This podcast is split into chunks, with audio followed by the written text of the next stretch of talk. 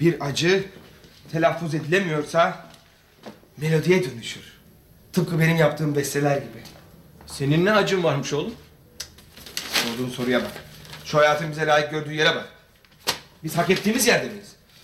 Tuşların üzerindeki on parmağımda da on ayrı marifet var ama E, oğlum tamam berberliği yapıyorsun. Bir de şu mereti çalıyorsun. E başka?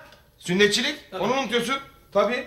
Gerçi henüz yapmadım ama hiç değilse neyi ne kadar keseceğimi biliyorum. Bir dakika şimdi sünnetçilik nereden çıktı? Ha bunu sen mi soruyorsun mahallenin bilgini? Bugün berberler Anadolu'nun en muteber esnafıdır. İşimiz sadece sünnetçilik değil ki. Diş çekme, yağ bezelerinin mümkün olduğu kadar acısız bir şekilde alınması. Bakma sen elimize usturayı aldıysak da biraz işin rengi değişti. Remzi oğlum bu söylediklerini iyi ki sen yapmıyorsun ha. Hayır bir tıraşı beceremeyen sen diğer operasyonlarda kim bilir nelere yol açmazdın. Bak sen bu espriyi son zamanlarda çok yapmaya başladın.